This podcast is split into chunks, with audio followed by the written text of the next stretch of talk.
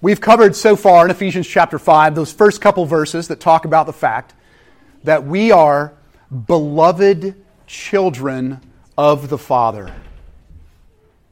And honestly, that is the crux of living the Christian life. Because chapters 4, 5, and 6 of Ephesians, if you remember, are all about what does it look like to be a Christian in real time in the real world. And the main power behind that is the fact that we are beloved children. And that because we're beloved children of the Father in heaven, we are meant to imitate Him. And so basically everything that Paul is describing in Ephesians chapters 4, 5, and 6 is how do we imitate our Father? How do we imitate the Lord? So now let's look down at verse 15. The Christian life lived in the real world in real time. And we'll read all the way down to verse 21. It's, "Look carefully then how you walk, not as unwise, but as wise, making the best use of the time, because the days are evil. Therefore, do not be foolish, but understand what the will of the Lord is. And do not get drunk with wine, for that is debauchery, but be filled with the Spirit, addressing one another in psalms and hymns and spiritual songs, singing and making melody to the Lord with your heart, giving thanks always and for everything to God the Father in the name of our Lord Jesus Christ, submitting to one another out of reverence for Christ." I love this passage, and it is a fantastic contrast. A few weeks ago, at the end of chapter 4, which we were studying at the time, Paul talked about something called the anger volcano. Do you guys remember that? The anger volcano. And basically that is when selfishness is at work in your life and it is given full reign. What begins to happen when selfishness is all stirred up in your heart and it's driving force in your life, it becomes like a volcano, because you're going to look around at the people around you and you're going to say, "God, why don't I have that? Why haven't you given me that? Why did you take that away? What's wrong? Why do I have that loss in my life? Why have you not given me this?" And you look and you compare and you say, "I've been wronged and I'm bitter."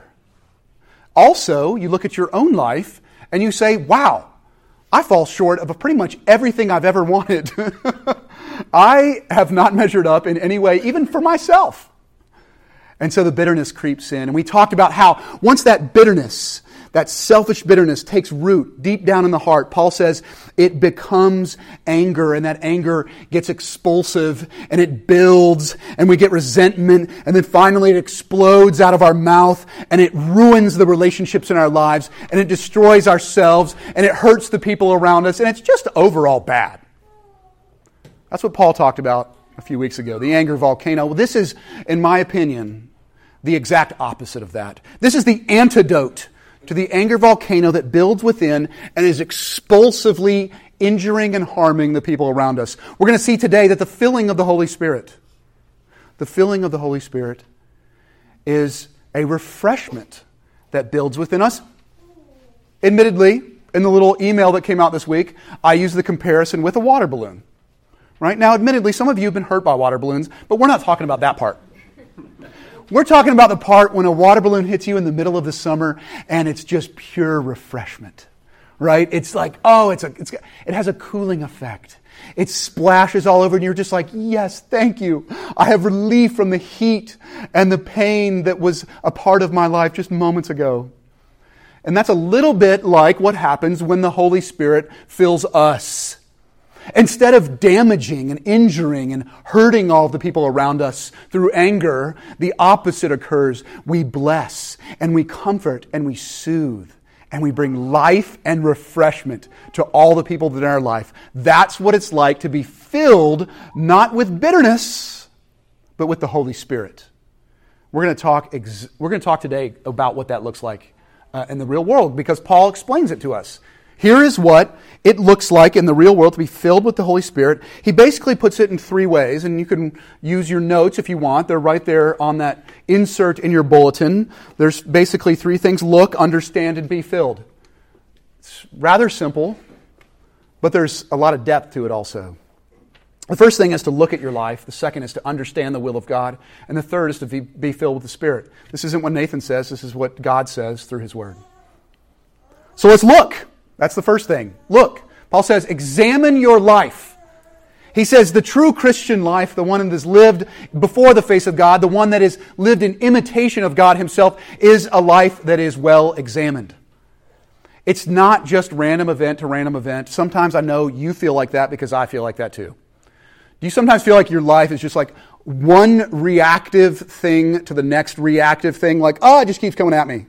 And I'm like, I reacted poorly to that. No, I should have done this differently. And, oh no, if I reflect, it sometimes feels like that. But Paul says, no, I want you to stop, Christian. And this goes for all of us too. This goes for me too. You got to stop sometimes. And you actually have to think. You have to reflect. Spend a little time alone. Don't immediately pull out your phone.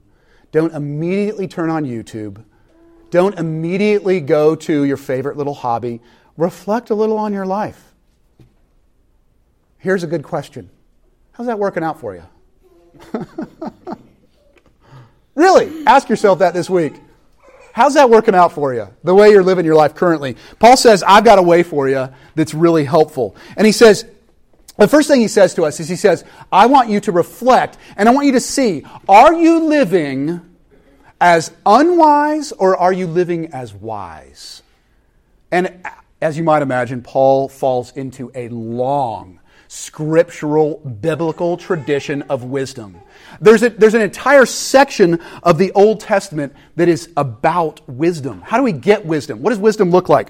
I wrote down some things for us very quickly this morning so we could dive in. Wisdom, according to the Bible, is the capacity of the mind that allows us to understand life from God's perspective. That's the sort of basic definition of wisdom. Throughout the book of Proverbs, Solomon encourages us to get wisdom. He says that in chapter 4. He says that those that get wisdom love life. That's chapter 19. Also, Solomon says it's better to get wisdom than gold. Let's call spade a spade. None of us actually believe that. But he says it, and it's true. It's better to get wisdom than gold.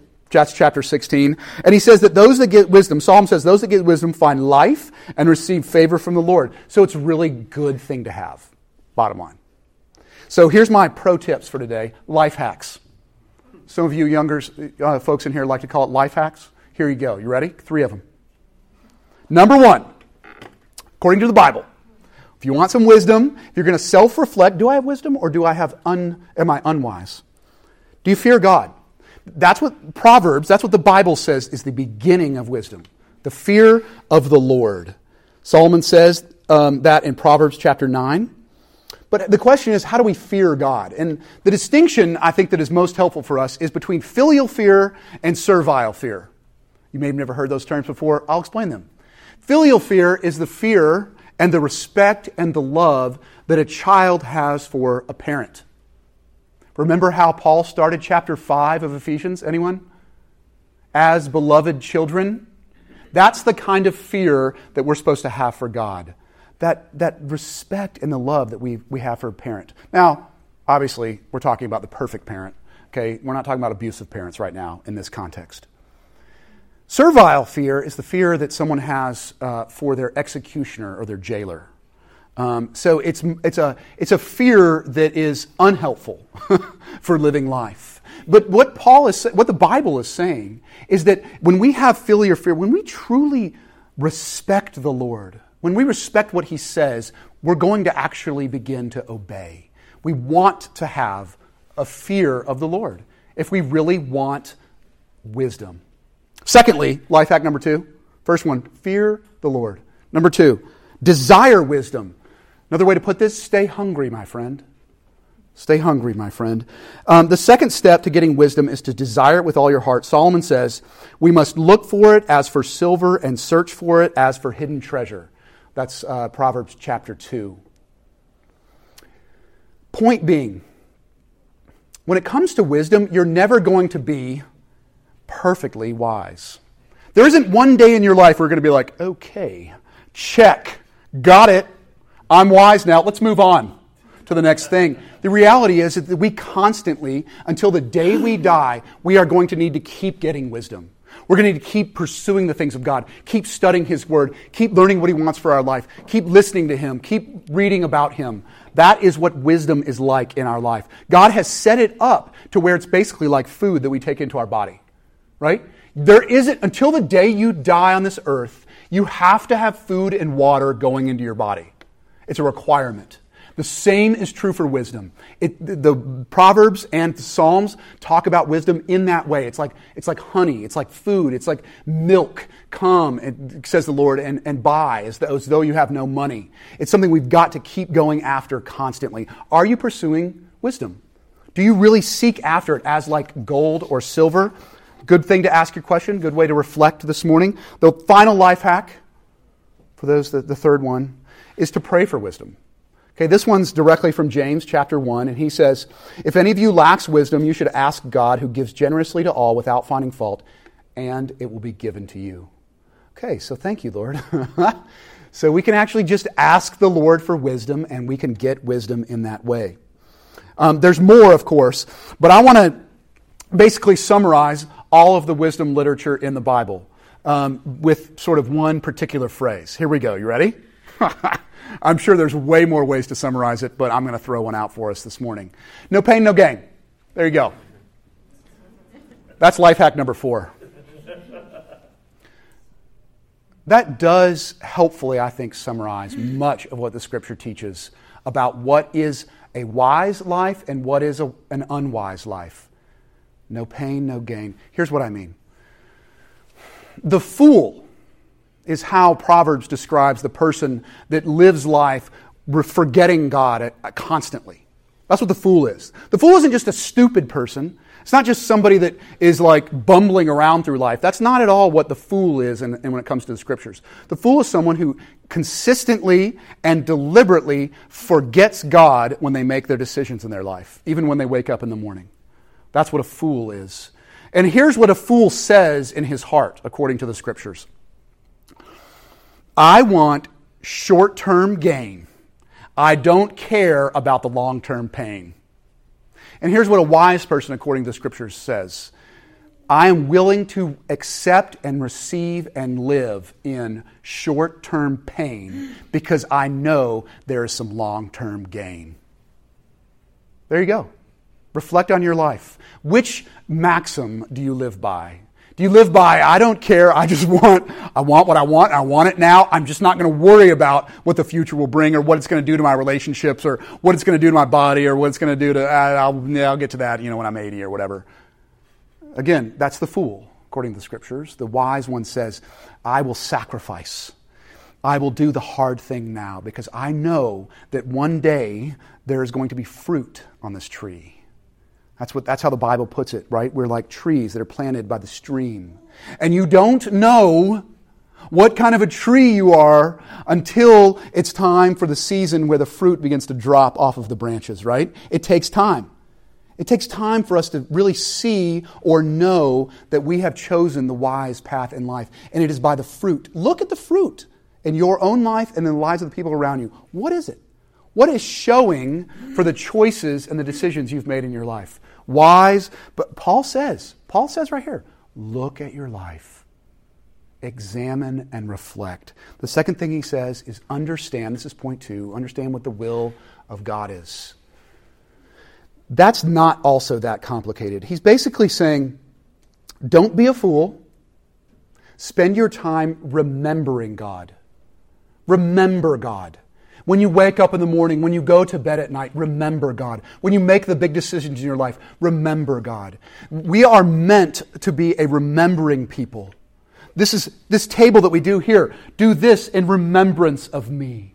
He gave us a memory for a reason. It's so that we can reflect upon who He is, what He's done for us, and how that impacts our life. We must go also to His Word. That is ultimately how we truly understand what the will of God is. We go to His Word and we find out what He says. This is what to do. This is how to do it. That's what we're doing this morning as we're here worshiping the Lord. We remember and we reflect upon His Word. That was a short point. You're welcome. This last one's not, though. Be filled. He says, look at your life. Don't be unwise. Live as wise. He says, redeem the time. You know, your time is short and it's precious on this earth. Use it in a wise way, says Paul. He says, understand what the will of the Lord is. And remember, if you are already living as wise, you already have a fear of the Lord, you care what He says. So that's what he means when he says, understand the will of the Lord. You care what God says about any given issue, any given topic. You want to find it in the Scriptures. You want to keep learning about what the Lord would teach about how to live my life. Understand what the will of the Lord is. Finally, and most importantly, I would say, be filled. Be filled with the Holy Spirit. This is the key. This is the power to living the wise life. And helpfully, Paul uses a comparison and a contrast with something that we call the strong drink, also known as alcohol. And it's not because Paul is opposed to alcohol in general. That is not why he's using it as an illustration, okay? So let's just get that one off the table. It simply serves as a really great illustration for his point. There is a way that being filled with the Spirit is like being drunk. And there is a way that being filled with the Spirit is not at all like being drunk. Let's talk about it. Okay. Most of us understand what it means to be drunk. Maybe if you're little, you probably haven't thankfully experienced that yet. Thank the Lord. But you'll just have to try to figure it out on your own as we go through the Scriptures here. So, here is how being drunk and being filled with the Spirit are the same. We, as human beings, get drunk with the strong drink so that we can help cope with the fear and the shame of life. Okay? That's why people drink a lot to get drunk. They're fearful. They're fearful, and for a moment, being drunk really does remove some of the fear. It can often be, let's call a spade a spade, a pretty great experience. I know lots of people, fine, there are many who get really angry when they get drunk, okay? But let me just talk for a moment about, there's lots of people who, when they start to get tipsy, buzzed, drunk, it's like, hey, life's great. This is awesome. Like, you know, you're my next door neighbor, but tonight you're my best friend. Like, this is great. I'm not so fearful anymore. Some people call alcohol the social lubricant. Right? Am I right? A social lubricant. So there is a sense in which alcohol, getting drunk or getting buzzed with alcohol, does bring this sense of joy. It does bring this sense of courage. It's also called liquid courage. And when alcohol beats back our fear, there's a joy that often moves in. And let me just put it this way. Alcohol is a solution for dealing with life. Not something you'd expect your pastor to say on a Sunday morning. Now, let me add to that. I also think it's a pretty terrible solution to dealing with life. Okay, so that's the caveat that goes along with that. And that's what Paul is saying here. Here's why alcohol fails at really dealing with the fear and the shame that we all feel, and that momentary joy. Alcohol, as we all know from the doctors, is a depressant. That means it's a certain type of drug. And what it does is it depresses certain parts of your brain. Okay, it's like, oh, it's going to shut that down. That's why we talk like this. It's shutting out reality so that you're able to have a little bit of joy, so that fear, that shame that you're always living with is gone for a few moments, and it shuts it down. Here's the problem. When you sober up, or you wake up the next morning, boom! All the fear and the shame is back, and it's back with a vengeance. Alcohol did not do its job well.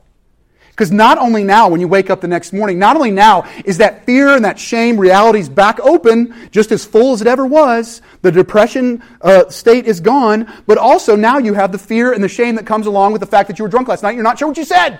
You're not sure who you texted. It's worse. It's a terrible solution to dealing with life. Epic fail. That's for you guys in the back. It's an epic fail. But Paul says, in a similar way, being filled with the Holy Spirit is a way to get joy and courage. Things are very different when being filled with the Spirit, because the Spirit is not a depressant. The Spirit, according to the Scriptures, if you've ever experienced the Spirit, is a stimulant. Not in the way of a drug, but in the way of only God can work within a person's lives. Here's the key. Instead of reality being depressed and closed in, and we're like, you know what, I can be happy because I just forgot about all that junk in my life for a few moments. Instead, God says, watch, by the Holy Spirit, boom, I'm going to give you an even bigger picture of reality. And those little problems you thought you had, guess what? Oh, the heavenly angels are out. The burning bush sees Moses, right? The transfiguration. The disciples saw Jesus glowing and they were like, oh, there's a greater reality than the one that we're experiencing right now. There's something bigger than me. God has a plan that's much faster and larger and more glorious than I had ever imagined before. He gives a peek to some people in the Bible, and you may have had it in your own life. He gives a peek. He pulls back the veil, even for just a moment, till we can see that God is at work, God is in love with His people, and God is going to bring it all to completion for His glory. See, it's a fuller picture of reality. It's a stimulant. And that's how our fear is conquered. That's how we get joy and courage. It's not because for a little bit we've shut out reality. It's because we've seen that there's a greater reality behind the reality that we're all experiencing on a daily basis. Oh no. I need those. Y'all, how awesome. God has given us a real solution to dealing with the fear and the shame of life. How sweet. We don't have to use alcohol to get through this life. That is a glorious thing. And y'all, replace, if you need to, you may not like alcohol at all. You might not like beer or wine or whatever, but you might also have a drug of choice. Think about your drug of choice. What's the thing you go to quickly and without thinking to deal with the fear in your life or the shame in your life? That can be your alcohol also. Don't forget about that. What's that drug you're looking for that? Again, it's the thing you're using to depress reality rather than see the greater reality behind the reality you're living. The Holy Spirit is what you want to do. Trust me on this. Being filled with the Holy Spirit is what you want. Because here's why. Here's how being drunk and being filled with the Spirit are very different. They're very different, and it has to do with control. Control and the fruit that is produced by that control. When you get drunk, you are essentially giving over control to this substance, this liquid. And you're saying, okay, now I am going to do some things that I probably would never have done because I've given over myself to the liquid. The end result, the fruit of it, here's what scriptures say. Well, Paul says debauchery. Right there, see in verse 18? Debauchery, that sounds like a really strong word. It's in the Greek, it's asotia. Asotia means recklessness. It means living recklessly. It means wasting. It means senseless deeds. It means, let me break all that down. It means actions taken in your life without any thought for the consequences. And if anybody has been around someone who's drunk or been drunk themselves, you know exactly what I'm talking about.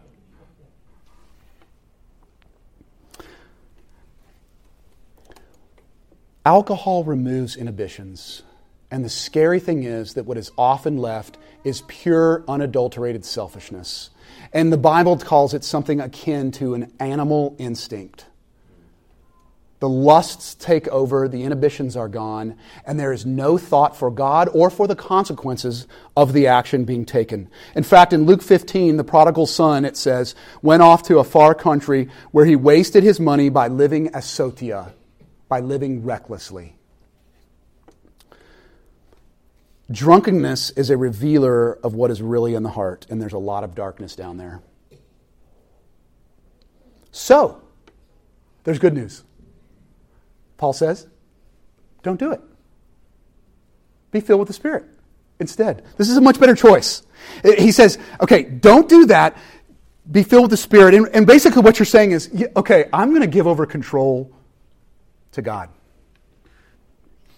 I looked this up this week, and I think it's really helpful because there's an organization called AA that deals with alcohol. How do you begin to deal with alcohol?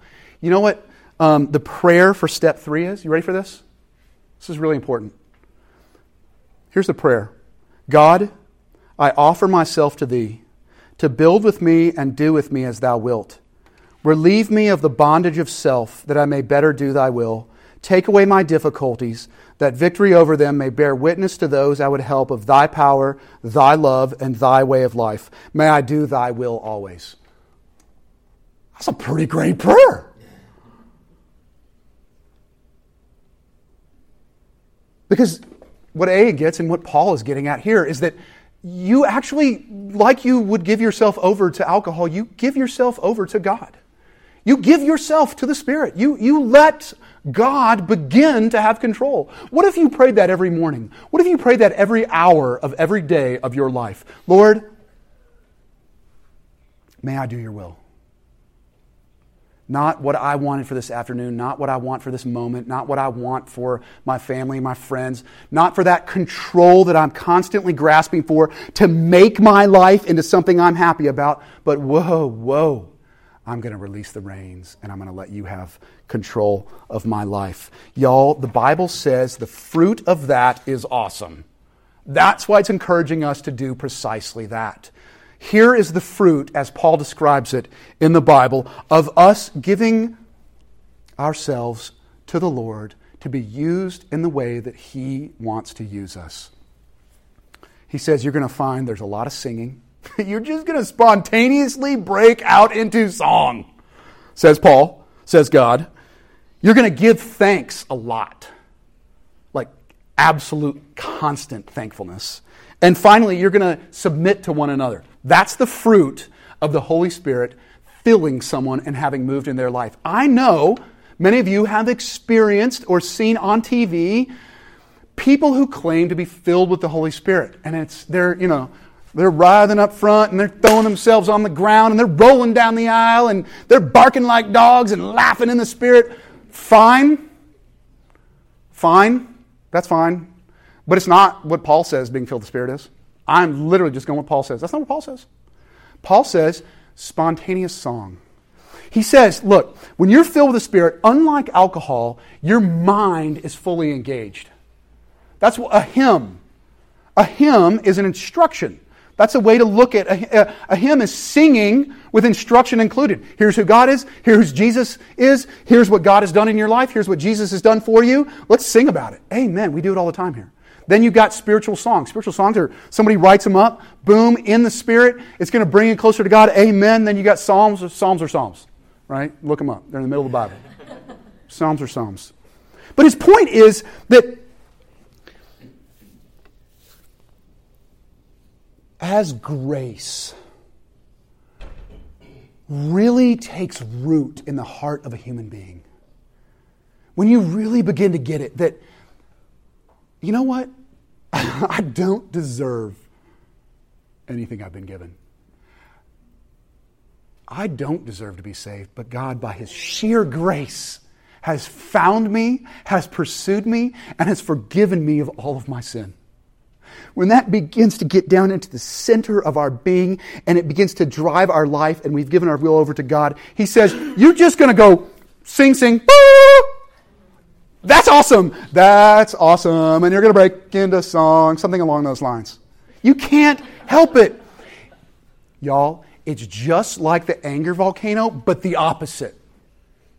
It's just like the anger volcano, but the opposite, right? Eventually, bitterness builds up within you, and the pressure gets so great, and you just start spewing on the people around you, and you ruin their lives, and you say things you regret, and you have to go back and apologize to thousands of different people. But he says the same thing happens when the Spirit gets inside of you, and the grace of Jesus Christ is illumined by the Holy Spirit. But it's really good. It's like water. You're spraying the people around, you're refreshing them. You're loving on them. And let's go. You're going to give thanks. A spirit-filled person sees absolutely everything as a gift. Think about that. Absolutely everything, including our own lives.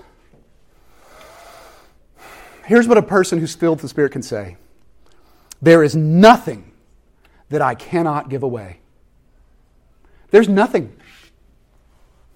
Whoa! Now that is a reality behind the reality. Because most of you, because you're like me, and this is true for me, so I think it applies also to y'all. I spend most of my days thinking, what can I get? What can I get? Okay, I need to buy this more, and I need to get something for myself, and I can't believe they cut me off in traffic, and I can't believe they took that away from me, and oh, how dare they talk to my ego like that, and oh, I just want to get a little bit further up in the line, and I want to get a little bit further up in my career, and I want to, me. And he's like, no, fill with the Spirit, give. There is nothing that I cannot give away, including my own life for those around me. And that's why he segues into this final point, and it's the final point for our sermon today also.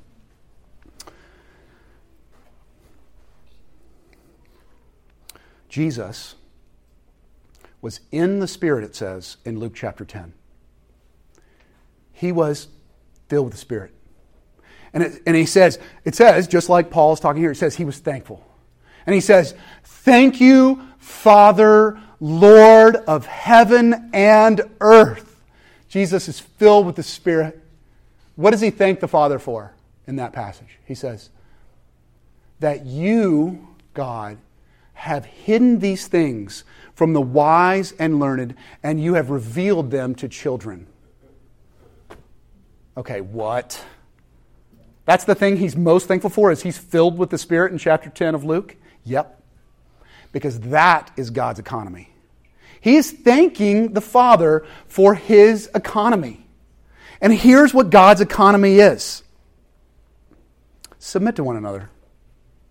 Submit to one another. This is hard. Without being filled with the Spirit, it really doesn't happen very often. Paul says, examine your life at the beginning of this passage. I ask us to do the same thing. I've been trying to do this myself. Are you able to submit to the other believers around you? Are you able to submit to the others in this community? Are you able to submit to those in your own home? Paul, y'all, this is real important for us to get today, because we're about to enter into a controversial section of the Bible. Next week, it's going to talk about submission to one another.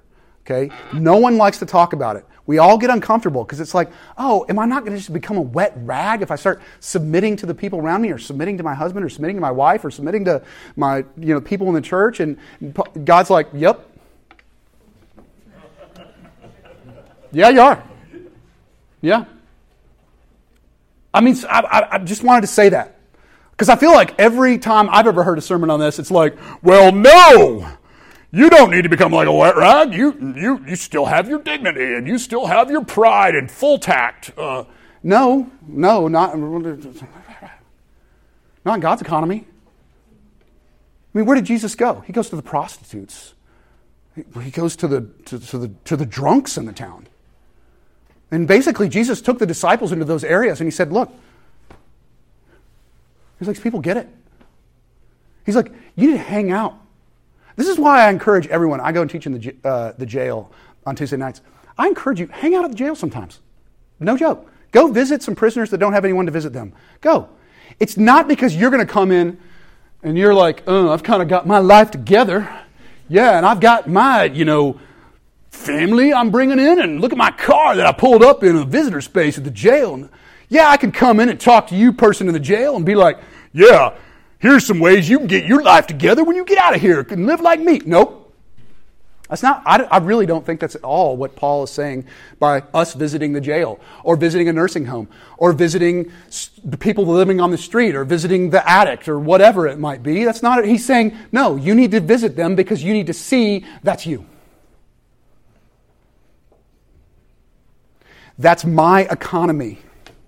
My economy is for people who get it.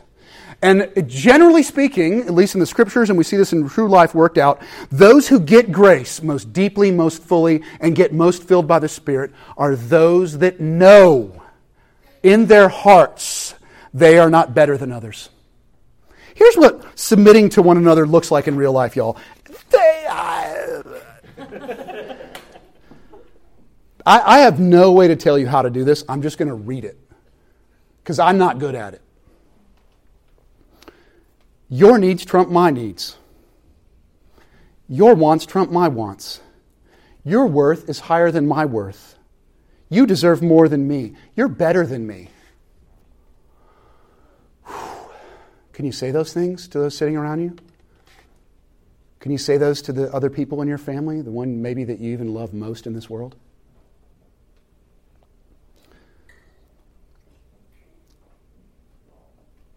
God said, as beloved children, imitate me. And we know from the table we're about to go to in just a moment, the kind of sacrifice,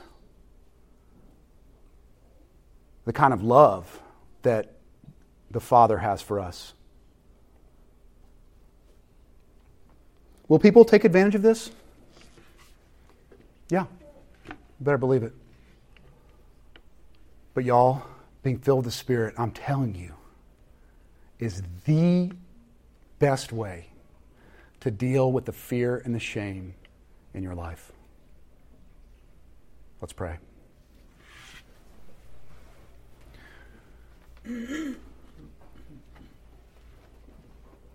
Lord, I don't even begin to know how to explain to live like Jesus, but I just know that you have called us to live like Jesus and that you empower us to live like Jesus. Christ, you are the ultimate sacrifice. You are the one who went lower than all for us, to bring us up. You were humiliated that we might be exalted. You had the Father turn his face away from you, Jesus, so that we could look into your face, Lord God. I pray that the grace of the gospel, that we have been given the riches that we don't deserve, I pray that that would work its way down into the absolute center, the heart of all of us in here today. And we, oh goodness gracious, we need your Spirit to do that. So we pray that you would do that work in a mighty way this very day. And it's in Jesus' name that we pray. Amen.